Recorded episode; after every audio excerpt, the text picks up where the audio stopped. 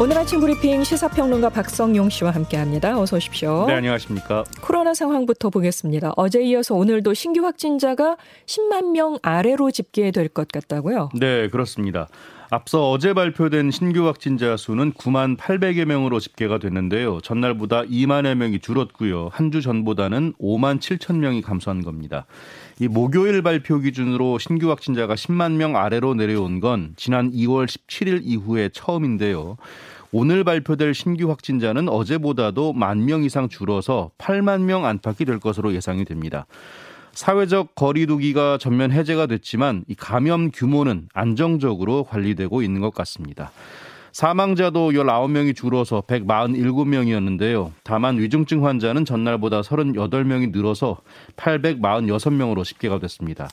중환자 병상 가동률 역시 40.7%로 비교적 안정적이고요. 재택치료 환자는 57만여 명, 이 가운데 하루 두 번 모니터링을 받는 집중관리군은 4만 9천 명 정도입니다. 이런 추세라면 다음 주에 이 코로나 감염병 등급 조정에도 큰 변수는 없을 것으로 전망이 되고 있습니다. 긍정적인 신호가 계속 있어요. 예, 예. 맞습니다. 그래서 실외 마스크 착용 해제 여부가 다음 주에 나올 예정인데 네. 해제가 된다고 하더라도 착용 권고는 이루어질 것 같다면서요? 네, 맞습니다. 어, 지금도 야외에서 2미터 이상 거리두기가 가능하면 어, 마스크를 착용하지 않아도 되는 만큼 이 실외 마스크 의무를 해제한다는 건 이 간격 기준이 없어진다는 의미라는 게 방역 당국의 일단 설명이근데요. 이에 따라 실외 마스크 착용 의무가 해제되면요. 다른 사람과 2미터 간격 안에서 마스크를 벗어도 과태료를 부과하지 않는다고 덧붙였습니다. 아, 다만 아, 실외 마스크 착용이 해제되더라도 말씀하신 대로 이 고위험 군과 유증상자의 감염 위험을 차단할 수 있도록 상당 기간은 착용을 권고할 예정이라고 강조했습니다. 아, 그리고 실내 마스크 착용 관련해서는요. 해제 불가 입장을 밝혔는데요.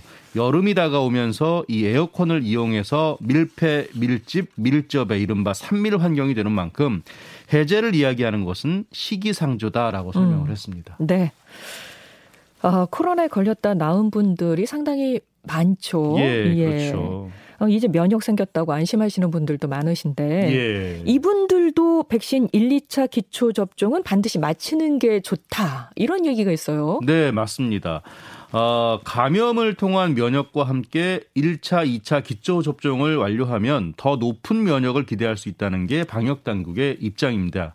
어, 그런 만큼 2차 접종 전에 확진됐던 사람은 1차, 2차 기본 접종까지는 반드시 완료해 달라고 당부를 하고 있습니다.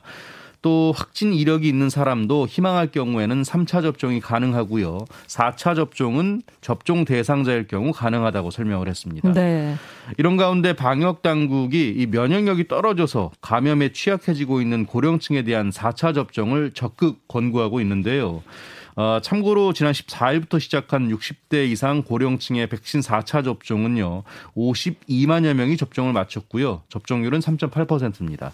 아, 그리고 18일에 시작한 4차 접종 사전 예약에는 189만여 명이 참여해서 예약률은 13.8%입니다. 네.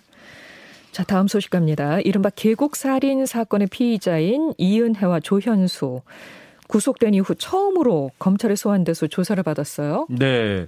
아, 지난 화요일에 구속영장이 발부된 이후에 이은혜, 조현수 씨에 대한 첫 검찰 조사가 진행이 됐는데요.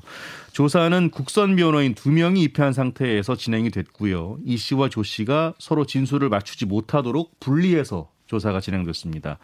이미 여러 차례 보도가 된 대로 앞서 두 사람은 이 경찰 조사에 비협조적인 태도를 보여왔는데요. 예, 그런 만큼 검찰 조사에서도 협조할 가능성은 그리 크지 않은 것 같습니다. 네. 이에 따라 검찰은 무엇보다 이 살인의 고의성을 입증하는 데 수사력을 집중할 것으로 보이는데요. 이 두 사람이 이전부터 이 생명보험금을 노리고 남편 윤모 씨를 계획적으로 숨지게 했다는 혐의를 구체적으로 밝혀내는 것이 관건입니다. 네. 이를 위해 검찰은 당시 범행에 가담한 혐의를 받는 공범 A 씨도 조사한 것으로 전해졌고요. 두 사람의 도피를 도운 조력자들에 대해서도 조사를 진행하고 있습니다. 네. 대장동 로비 특혜 의혹 사건의 핵심 인물이죠. 유동규 전 성남도시개발공사 본부장이 구치소에서 극단적인 선택을 시도했다고 합니다. 그런데 법무부는 이 사실을 부인했다고 하고요. 네, 그렇습니다. 일단 유 전 본부장 측의 주장은요. 유 씨가 그제 새벽에 갖고 있던 수면제 수십 알을 먹고 극단적 선택을 시도했지만 응급실로 후송이 돼서 별다른 치료 없이 오후에 복귀했다는 겁니다. 이어 추가 구속영장이 발부되자 이 세상을 떠나고 싶은 마음이 들었다면서 배우자와 딸에게 미안하다는 내용의 유서를 구치소에 남겼다고 하는데요. 유 씨는 그제로 이 6개월 구속 기간이 끝날 기간이었습니다만 추가 구속영장 발부로 최대 6개월 수감 기간이 연장이 됐습니다. 네. 아, 그런데 여기서 좀 의문이 드는 게요. 구치소 네. 안에서 어떻게 수십 알의 수면제를 지낼 수가 있는가 입니다. 그렇죠. 예. 이게 가능한가요? 그러니까요. 관련해서 법무부가 즉각 공식 입장을 내놨는데요. 여러 정황을 고려할 때 언론 보도 내용은 일단 사실이 아니라고 밝혔습니다. 아, 다만 자세한 내용은 개인정보에 관한 사항이라서 확인할 수 없다고 덧붙였고요. 어, 무엇보다 수면제를 다량으로 휴대할 만한 환경이 못 되는 만큼 자세한 경위를 조사하고 있는 것으로 전해졌습니다. 뭐 응급실로 후송이 됐다가 복귀했다는 거는 사실인 것 같지만 그 예. 내용은 정확하지 않다. 지금 네. 이런 주장인 것 같네요. 그렇습니다. 러시아 공항 세관이 대한항공에 거액의 과징금을 부과한 사실이 뒤늦게 드러났다고 합니다. 이건 무슨 일인가요? 네, 대한항공에 따르면요. 지난해 2월 22일 이 소속 화물기가 러시아 모스크바를 경유해서 독일 프랑크푸르트로 가기 위해 이 모스크바 어, 셰레메티에브 공항에서 이륙을 했습니다. 네. 그런데 해당 공항 세관이 이륙 전에 받아야 하는 세관의 직인 날인이 생략됐다면서 문제를 삼았습니다. 오. 어. 그리고 1년이나 지난 지난 2월 24일에 이 대한항공에 80억 루블 그러니까 우리 돈으로 1,200억 원에 달하는 과징금을 부과했고요. 대한항공은 이 같은 사실을 지난 20일 공시를 통해 공개를 했습니다. 네. 이에 대해서 대한항공은요, 이 전자문서로 세관의 사전 승인을 받았던 사안이라면서 가능한 모든 조치를 취해 나갈 계획이라고 밝혔습니다. 이를 두고 항공업계에서는요, 러시아의 우크라이나 침공 사태와 무관하지 않는다는 해석도 내놓고 있는데요. 네, 네. 이 러시아가 서방의 경제 제재로 돈줄이 막힐 조짐을 보이자 가혹한 수준의 과징금을 부과한 것 같다는 분석이 나오고 있습니다. 1년이나 지난 일을 지금에 와서 문제를 삼고 있다는 거, 그것도 예. 정확하지 않은 사실을 그러니까요. 지금 트집을 잡고 있다는 것이 지금 의심스러운 부분인 거죠. 예, 맞습니다. 청년층의 주거비 부담을 줄여주기 위한 정부의 월세 지원 사업이 오는 8월부터 시행된다고 합니다. 네. 지원 대상은요, 부모와 떨어져 별도로 거주하는 만 19세에서 34세 무주택 청년이고요. 기혼자, 미혼자 모두 대상입니다. 보증금 5천만 원 이하, 월세 60만 원 이하인 주택에 거주하는 경우에 최대 20만 원의 월세를 최대 1년 동안 지원하는데요. 다만 월세가 60만 원을 넘더라도 보증금의 월세 환산액과 월세액의 합계액이 70만 원 이하인 경우라면 지원 대상에 포함이 됩니다. 네. 아, 청년이 청년 본인이 속한 가구는 중위소득 60% 이하, 재산가액 1억 700만 원 이하의 조건을 갖춰야 하고요. 이 부모 등 원가족 역시 중위소득 100% 이하, 재산가액 3억 8천만 원 이하여야 지원 대상이 됩니다. 어, 방송으로만 들으시면 기준이 좀 복잡하게 들리실 수도 있겠는데요. 다음 달 2일부터 지원 가능 여부를 사전에 확인할 수 있는 모의 계산 서비스가 마련된다고 하니까요. 네. 꼭 확인해 보시면 좋겠습니다. 네. 정부는 월세 지원 대상이 되는 청년의 수가 약 15만 2천 명이 될 것으로 추산하고 있습니다. 네. 대학생이 초등학생이나 중학생에게 학습 보충과 상담을 지원하는 이른바 튜터링이 예. 다음 달부터 본격적으로 운영이 된다고 합니다. 네. 교육부와 한국장학재단이 5월부터 운영을 하는데요. 초등, 중등 학생의 교육 결손 해소를 위해 준비한 겁니다. 네. 예비 교원인 대학생이요. 이 초중고 교생 1명씩에서 4명씩 소그룹으로 학습 보충과 학교 생활, 교우 관계 또 진로 상담을 대면 또는 비대면으로 지원을 하게 됩니다.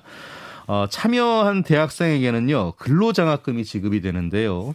다니고 있는 대학의 자체 규정에 따라서 튜터링 참여 시간을 이 교원 자격 관련 교육 봉사 시간 또는 학점 등으로 인정받을 수 있습니다. 어, 대면 학습 지원은 학교나 지역 아동센터 같은 공공시설에서 진행이 되고요. 비대면 학습 지원은 어, 메타버스나 온라인 클래스, 줌 같은 다양한 플랫폼을 활용할 수 있습니다. 네. 현재 6,900여 명의 대학생이 초등, 중등학생 9,700여 명과 연결돼서 학습 지원을 진행 중이거나 준비하고 있습니다. 어, 정말 좋은 제도라는 생각이 드는 것이요. 예. 이렇게 코로나 이후에 초중고등학생들 이 학교에서 수업을 받지 못하고 이제 집에서 온라인으로 수업을 받고 이러다 보니까 예. 학습 격차가 많이 난다. 이런 예. 우려가 지금까지 계속 제기돼 왔었거든요. 그렇죠. 자, 이제 대학생들이 좀 도움을 줄 수 있다면 우리 예. 초중 고등학생들에게 정말 큰 도움이 될 것 같아요. 예. 맞습니다.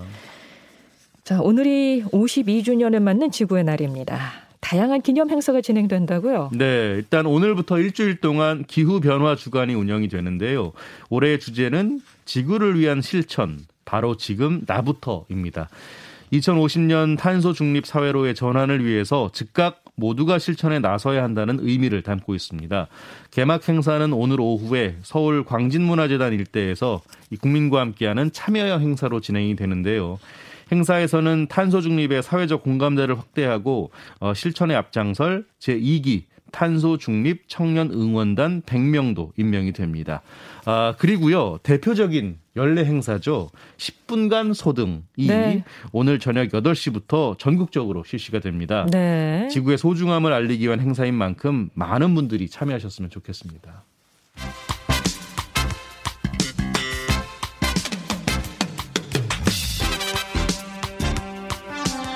스포츠 뉴스 전해드립니다. 굿모닝 스포츠. 미국 프로야구 샌디에고에서 활약하고 있는 김하성. 올 시즌의 첫 홈런포를 터뜨렸습니다. 네, 김하성이 신시내티 레즈와의 홈 경기에 9번 타자 3루수로 선발 출전했는데요. 솔로 아치를 그렸습니다. 아, 팀이 3대 0으로 앞선 7회 말 1사 주자 없는 상황에서 상대 우완 투수 벅 파머의 시속 150km 초구 직구를 받아쳤고요. 어, 공은 124m를 날아가서 중앙 펜스를 넘어갔습니다. 올 시즌 10경기 만에 나온 첫 홈런인데요. 이로써 김하성의 빅리그 개인 통산 홈런은 9개로 늘었습니다. 네. 아 그리고 템파베이 레이스의 최지만 선수는요 시카고 컵스와의 경기에 4번 타자로 출전을 했는데요 2타수 무안타였습니다만 볼넷을 하나 얻어내면서 올 시즌 11경기 출루 기록을 이어갔습니다. 네. 김하성 선수도 그렇고 최지만 선수도 그렇고 예. 예, 미국 메이저리그에서 뛰고 있는 선수들 앞으로도 계속 좋은 활약을 보여줬으면 하는 바람입니다. 그렇습니다. 세계 태권도 품새 선수권 대회가 고향에서 막을 올렸습니다. 태권도 종주국에서 열리는 대회인 만큼 선수들에 대한 기대가 큰 것 같습니다. 네, 맞습니다. 아, 모레 오는 24일까지 나흘간 열리는데요. 어, 올림픽에서 익숙해진 겨루기가 남과의 경쟁에 초점이 맞춰진 스포츠라면요. 이 품새는 동작의 정확성과 아름다움을 겨루는 겁니다. 이번 대회가 12회째인데요. 태권도 종주국인 우리나라에서 지난 2007년 이후에 15년 만에 열리는 겁니다. 이번 대회에는 63개 나라에서 선수 760명과 임원 220여 명이 참가 등록을 마쳐서요. 참가 인원으로는 역대 최다 기록을 세웠습니다. 네. 특히 이번 대회에는요. 러시아의 침공으로 고통받고 있는 우크라이나에서도 선수단이 파견돼서 주목을 받고 있습니다. 네. 공인 품새 3개 종목과 자유 품새 3개 종목으로 나뉘어 진행되고요. 모든 경기는 무료로 관람이 가능합니다. 아, 어제 첫날 대회에서는요. 김미연, 최영실, 장명진이 이 공인 품새 여자 단체전에서 금메달을 차지했습니다. 네. 지금까지 시사평론가 박성용 씨 고맙습니다. 고맙습니다.